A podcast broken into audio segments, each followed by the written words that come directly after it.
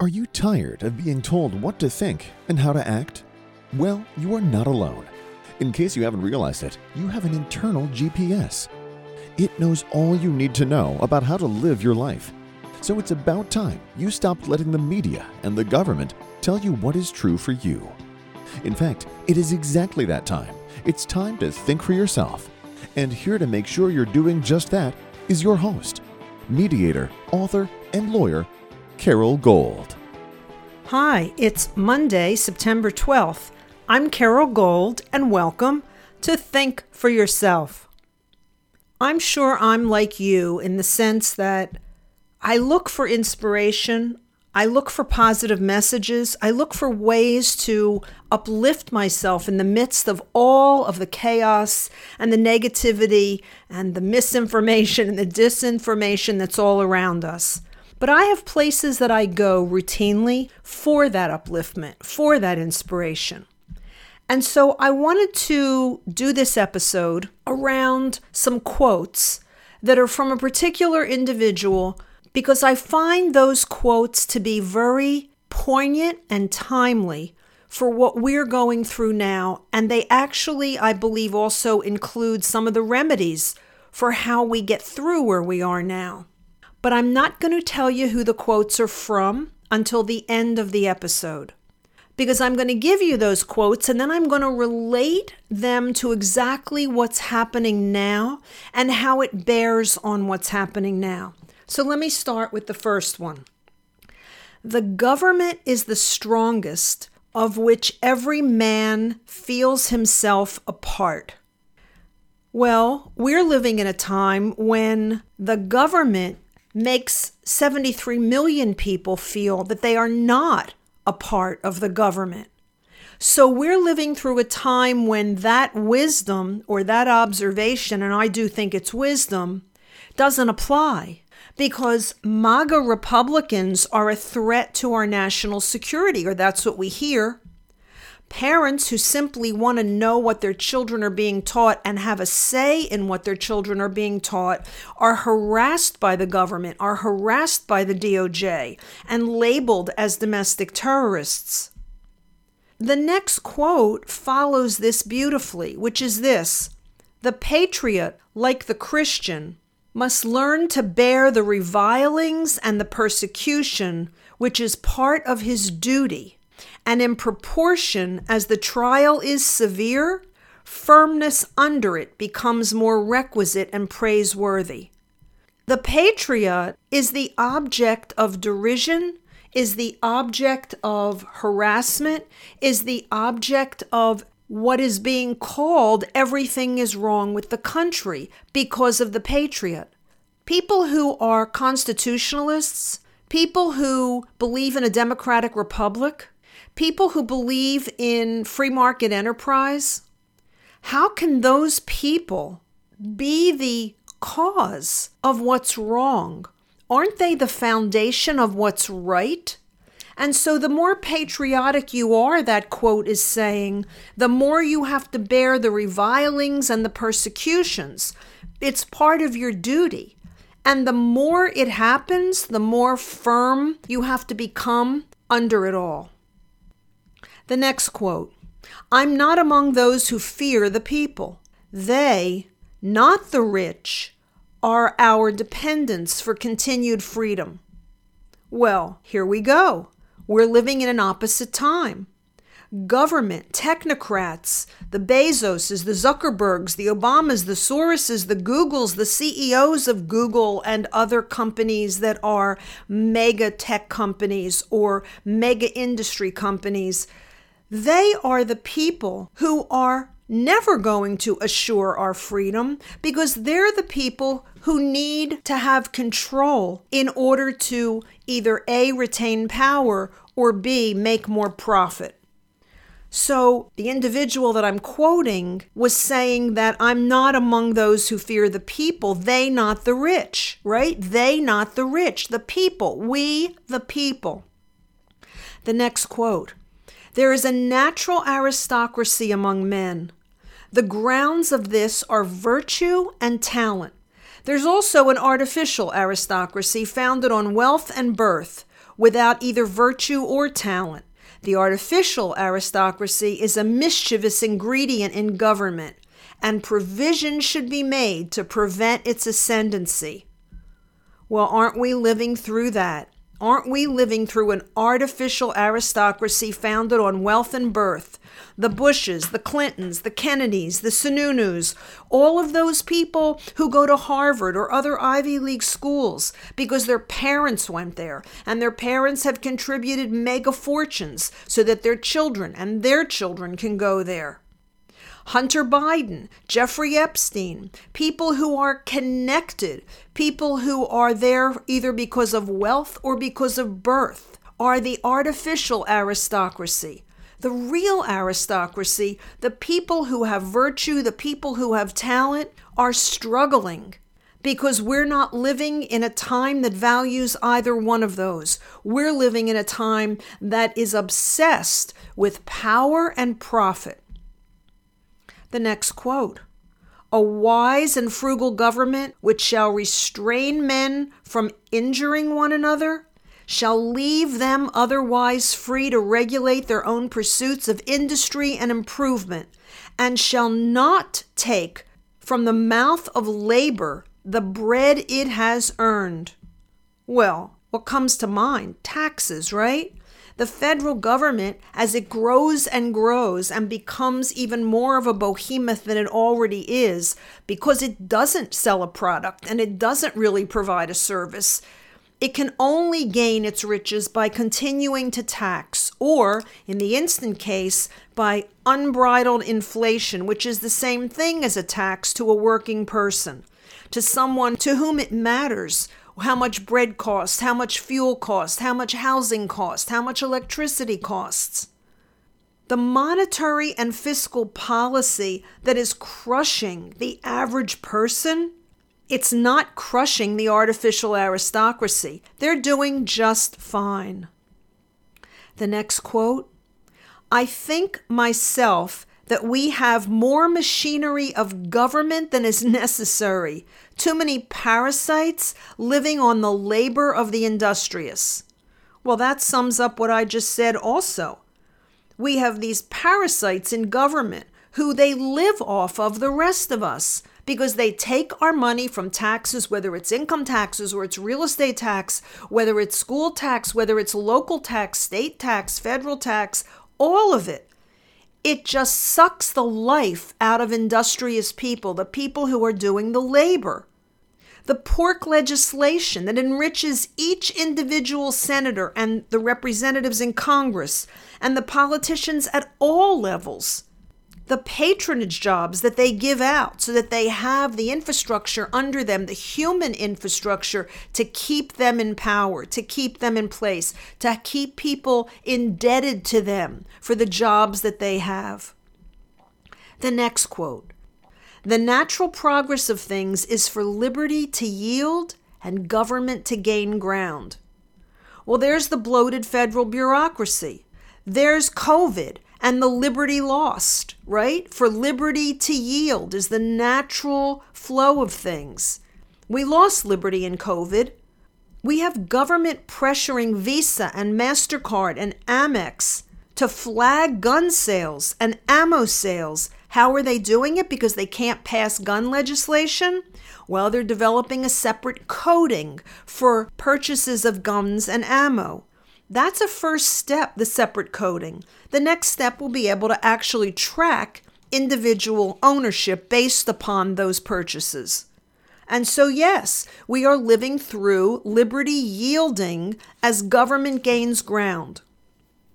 Next, I never believed there was a code of morality for a public man and another for a private man. When I read that, I thought about Bill Clinton. I thought about his public persona and then what a sleaze he was as a private person, meaning in the privacy of the Oval Office when nobody was looking, when he could perform obscene sex acts with an intern. I thought about the hypocrisy of all these people who are in public service, who privately live a very different life. but also because there's another aspect to that where there's a code of morality for a public man and another for a private man. Why do we continue to allow, by continuing to re elect, corrupt politicians to remain in office? Why do we do that? Why do we have a different code of ethics and a different code of morality for them than we would hold people to who were close to us, with whom we had relationship. We would never tolerate some of what we learn they do, and yet we send them back to Congress. In addressing how we prevent the wrongs of other nations from affecting us, here's the quote Weakness provokes insult and injury while a condition of punishment often prevents it. That's a strong national defense. That's Trump and what we had under Trump. Look how nothing happened on his watch. And on Biden's watch, on a weak defense, a shameful withdrawal from Afghanistan, running with our tail between our legs, and people dying as a result of that cowardice. The Iran deal, going back to Iran, whose mission is to destroy us, the evil Satan, and giving them more billions on top of what we've already given them. North Korea building its nuclear arsenal and saying it will soon test nuclear weapons. Putin in Ukraine the money that we're sending to Ukraine, knowing it's like the most corrupt, what we call it, the breadbasket of the world, it's like moldy bread. It's so corrupt in Ukraine, yet we keep sending billions of dollars. Why? It's weakness on this administration's part. The next quote For people who are free and who mean to remain so, a well organized and armed militia is their best security. And if you think right away that the argument that a militia was meant to be a standing army that was separate from the citizenry at the time that that was occurring, listen to the next quote by the same individual. Every citizen should be a soldier. This was the case with the Greeks, the Romans, and must be that of every free state. That's the Second Amendment which now the Biden administration is attempting to end run an actual constitutional amendment by forcing Amex and MasterCard and Visa to track purchases of guns and ammo. They're going down that road eventually. They are going to try to seize weapons. The next quote Men, by their constitutions, are naturally divided into two parties those who fear and distrust the people and wish to draw all powers from them into the hands of the higher classes. And two, those who identify themselves with the people, have confidence in them, cherish and consider them as the most honest and safe, although not the most wise, depository of the public interests. Well, those who fear the people? How about censorship? How about the Biden administration and the CDC colluding with Twitter to censor COVID information in order to fit the narrative they've been selling about what works and what doesn't work, about what lockdowns do and don't do, about what masks do and don't do? That's a story that just broke. Why? Because of a freedom of information request that was given, and the response indicates emails and texts between Twitter the CDC, and people in the administration telling Twitter what they could and could not put out and who they should deplatform and who they should censor. And it wasn't just to Twitter, it was to all social media. People who fear the people. Those people who fear the people are the people who are currently in power. So, how do we accomplish changing where we are? How do we accomplish reversing this runaway train? Well, there's a quote for that too. The example we have given the world is single that of changing the form of government under the authority of reason only without bloodshed. So, all of this talk about civil war, about we're headed for a civil war, no. That's bloody. That's not how we do it. That's not who we are. We have two means of, well, we have three actually, of making it happen. One is we vote. We vote. And I know I'm included in this. I know there are many people out there who think that the voting system is corrupt. But I tell you that if enough people overwhelm the polls in the November midterms, if enough people come out, as have never come out, certainly in my lifetime, and certainly not at a midterm, which is generally a much lower turnout, if enough people come out, if the lines are long enough, if the physical presence is undeniable, they will not get away with stealing anything. They may get away with manipulating some votes, but the intention of the people, the will of the people, the will of we the people will be indisputable and unable to be manipulated, and unable to be masked, and unable to be denied. So, voting, yes, but also the Convention of States. I've mentioned it before on this podcast. If you don't know about it, go to conventionofstates.com. There is in the Fifth Amendment of the U.S. Constitution a means for us to do exactly what we need to do now, which is to hold a convention of states. There's a certain requisite number that we need to even call the convention, and then there's a certain number of requisite votes that we need, meaning state votes to pass amendments at the, at the Constitutional Convention, the Convention of the States, rather. The issues that are on the ballot for the Convention of States, when once we get to the threshold amount that we need to call the convention, are, among other things, term limits for these politicians so that nobody spends 40 years, 45 years in Washington, D.C., growing fat and rich and lazy and not working for the people who sent them there. All of these quotes have been from Thomas Jefferson. He wrote the Declaration of Independence.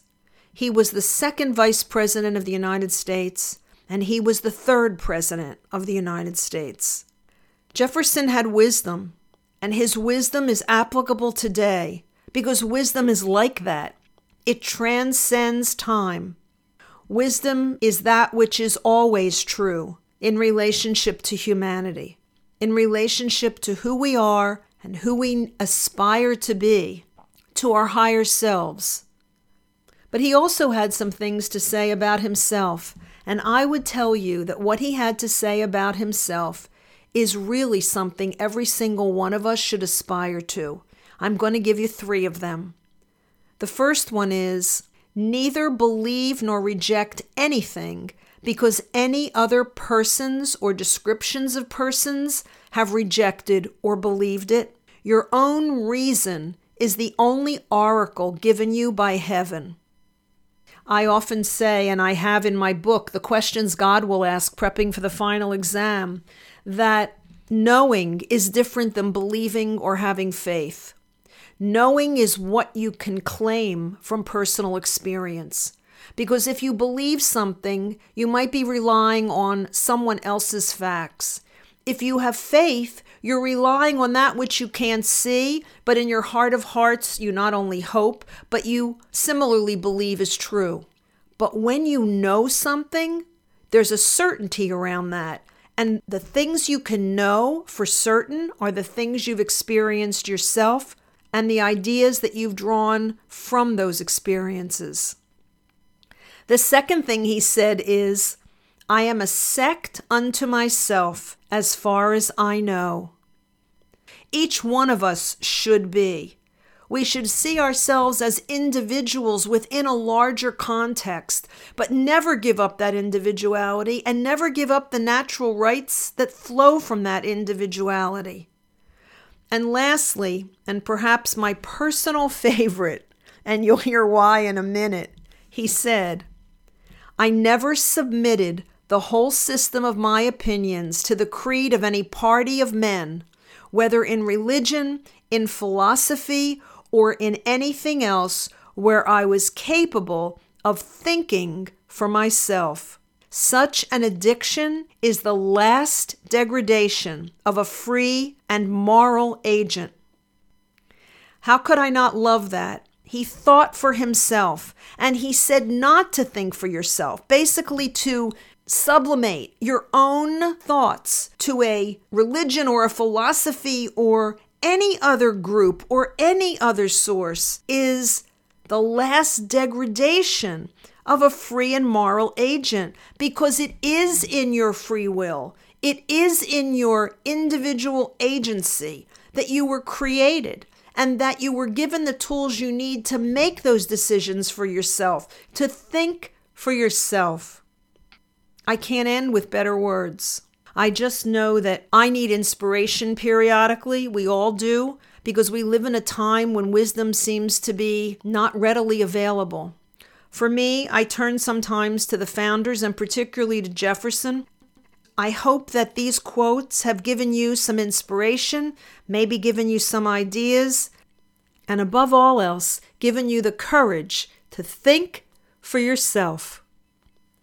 I'm Carole Gold. I'll be back here again later in the week, and until I am, by all means, think for yourself. Carole thanks you for spending your valuable time with her. It is her mission to empower you to remember how smart and capable you are. Be sure to check out Carole's website, carolegold.com. That's Carole with an E, gold.com. Please leave a review and subscribe here so you'll be alerted to Carole's next podcast. Until then, above all else, remember it's time to think for yourself.